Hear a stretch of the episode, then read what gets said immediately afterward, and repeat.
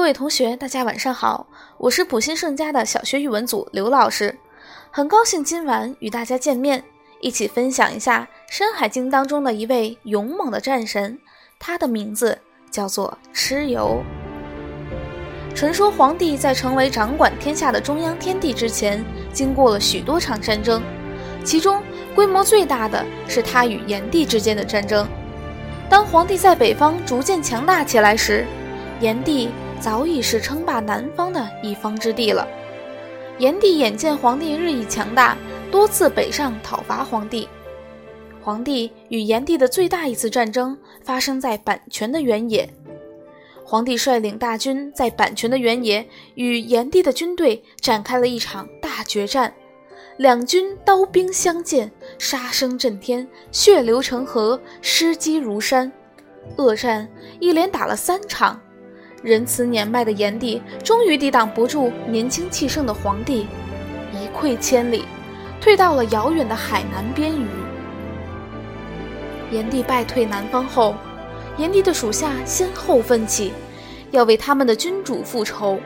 首先兴兵讨伐黄帝的是炎帝的苗裔战神蚩尤。蚩尤有八十一个兄弟，个个身高数丈。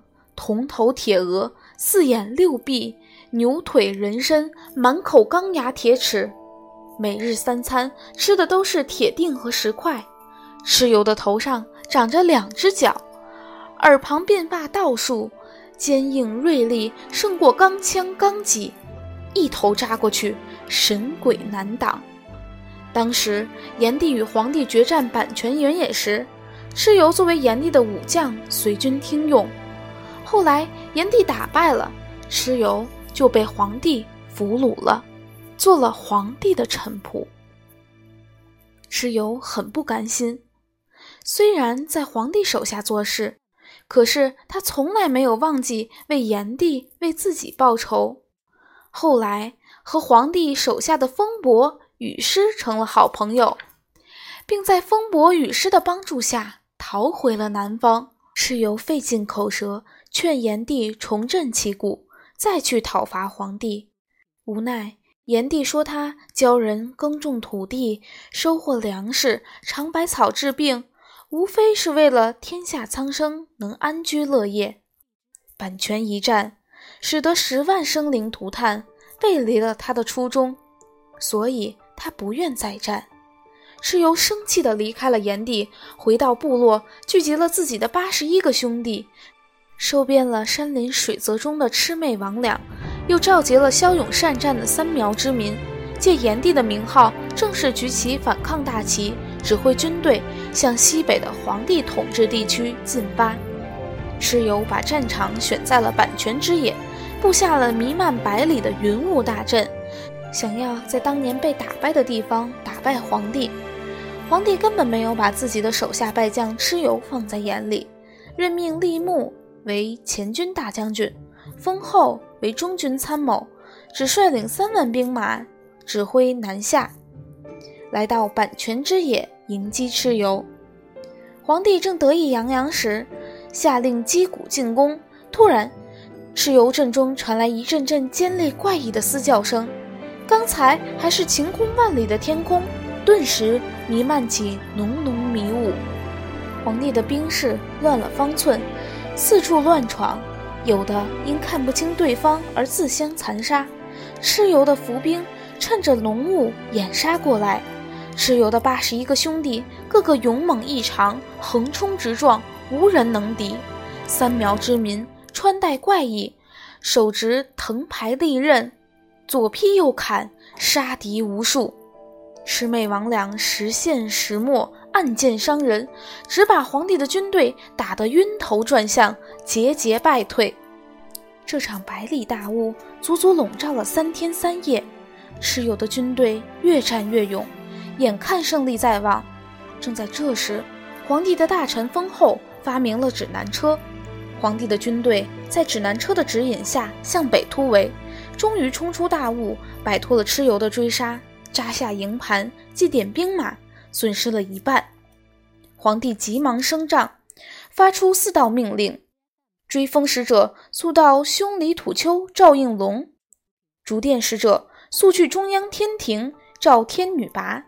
十八神行太保奉旨分头三界，命天上、人间、幽冥各路诸侯快速增援。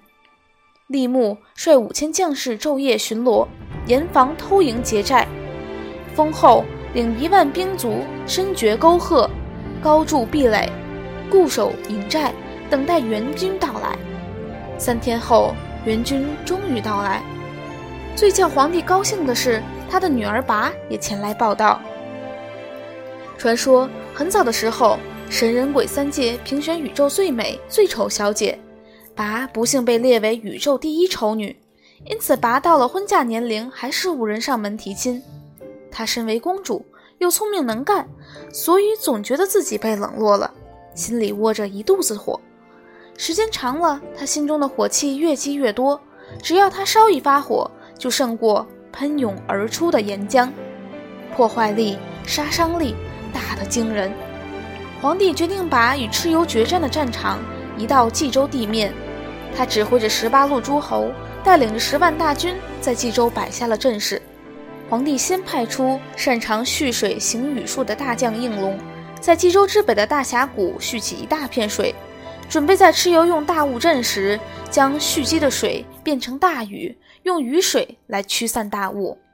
果然，蚩尤又摆起了大雾阵。应龙拍了拍巨大的翅膀，飞到阵前，还来不及行雨，风伯和雨师就反叛了皇帝，加入了蚩尤的阵营。风伯先施展神术，刮起了威力巨大的狂风，接着雨势发作，下起了瓢泼大雨。一时山洪爆发，迅速将应龙蓄水的大坝摧垮。应龙断了翅膀，向北逃命。十八路诸侯的军队见状，也四散逃命。眼看皇帝又要大败了，就在这时，拔怒目圆睁，发出了一声尖叫，出阵迎战。拔将全身蓄积的热量通过口、鼻、眼、耳及四肢喷射出来，变成十一股熊熊烈火，燃遍天地之间。顿时，狂风骤歇，暴雨立停，气温急剧上升，整个大地如同火焰山一般滚烫滚烫。风伯雨师的神术不再灵验，魑魅魍魉无计可施，蚩尤的八十一个兄弟也傻了眼。皇帝挥动禁军红旗，十八路诸侯的大军浩浩荡荡杀了过来，蚩尤的军队大败，向南溃退。拔帮助父亲反败为胜。取得了冀州之战的胜利，可是由于用力过猛，体内能量消耗殆尽，再也无法飞上天庭，只能留在人间。由于拔的体内还有残留的热量，所以拔所到之处，人们就会遭受大旱，庄稼枯死，火灾不断。因此，拔就成为了人们诅咒驱逐的恶魔，被称为旱拔。冀州之战，蚩尤虽然战败。但是并未伤及元气。之后，他又多次发动对皇帝的战争，双方势均力敌，互有胜负。皇帝见一时不能打败蚩尤，就索性让军队稍作休整，自己带着将领们登上泰山，商讨战胜蚩尤的办法。一天傍晚，皇帝独自在泰山顶上欣赏晚霞，碰到一位名叫九天玄女的仙女，她教他如何攻，如何守，如何布阵等种种神奇的兵法。并把写有神奇兵法的天书留给了皇帝。皇帝得到了九天玄女的天书，心中大喜，闭门潜心学习兵法，直到全部掌握。而后，皇帝又得到一柄昆吾山赤铜铸造的清风宝剑。接着，皇帝派儿子捕捉到葵，将葵的皮剥下晒干，制成一面战鼓。皇帝又派天兵天将。将雷神捉来杀死，抽出两根大腿骨做鼓槌。皇帝有了昆吾清风剑、葵皮鼓、雷神鼓鼓槌三件宝器，信心大增。他命令吏木率领一支军队佯攻牵制蚩尤，把蚩尤的主力引到包围圈。皇帝依照九天玄女传授的兵法训练军队，把各种作战套路都演练了一遍。摆下了一个十面埋伏之阵，单等蚩尤的军队进入埋伏圈，蚩尤已多次打败过立木率领的部队，这次立木佯败而退，蚩尤没有防备，仍然紧紧追赶。皇帝腰佩昆吾剑立在阵前，身后打鼓神铁胳膊手握雷神鼓鼓槌站在魁皮鼓的后面。皇帝见蚩尤的军队全部进入包围圈，立即下令擂鼓。打鼓神铁胳膊挥动雷神鼓鼓槌。由缓到急打了魁皮鼓，开始时鼓声还只是有些震耳，到后来只听鼓点越来越急，越来越响。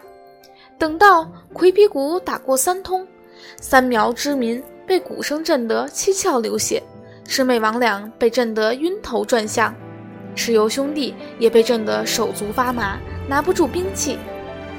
皇帝指挥大军掩杀过来，势不可挡。皇帝把昆吾剑挥舞得像车轮般飞转，蚩尤八十一个兄弟的铁额铜头纷纷像切草切瓜似的被一一削落，魂归南天。应龙补好了翅膀，在空中张牙舞爪，发出了阵阵怪叫，协助十八路诸侯的兵马，把三苗之民魑魅魍魉杀得血流成河，尸积如山。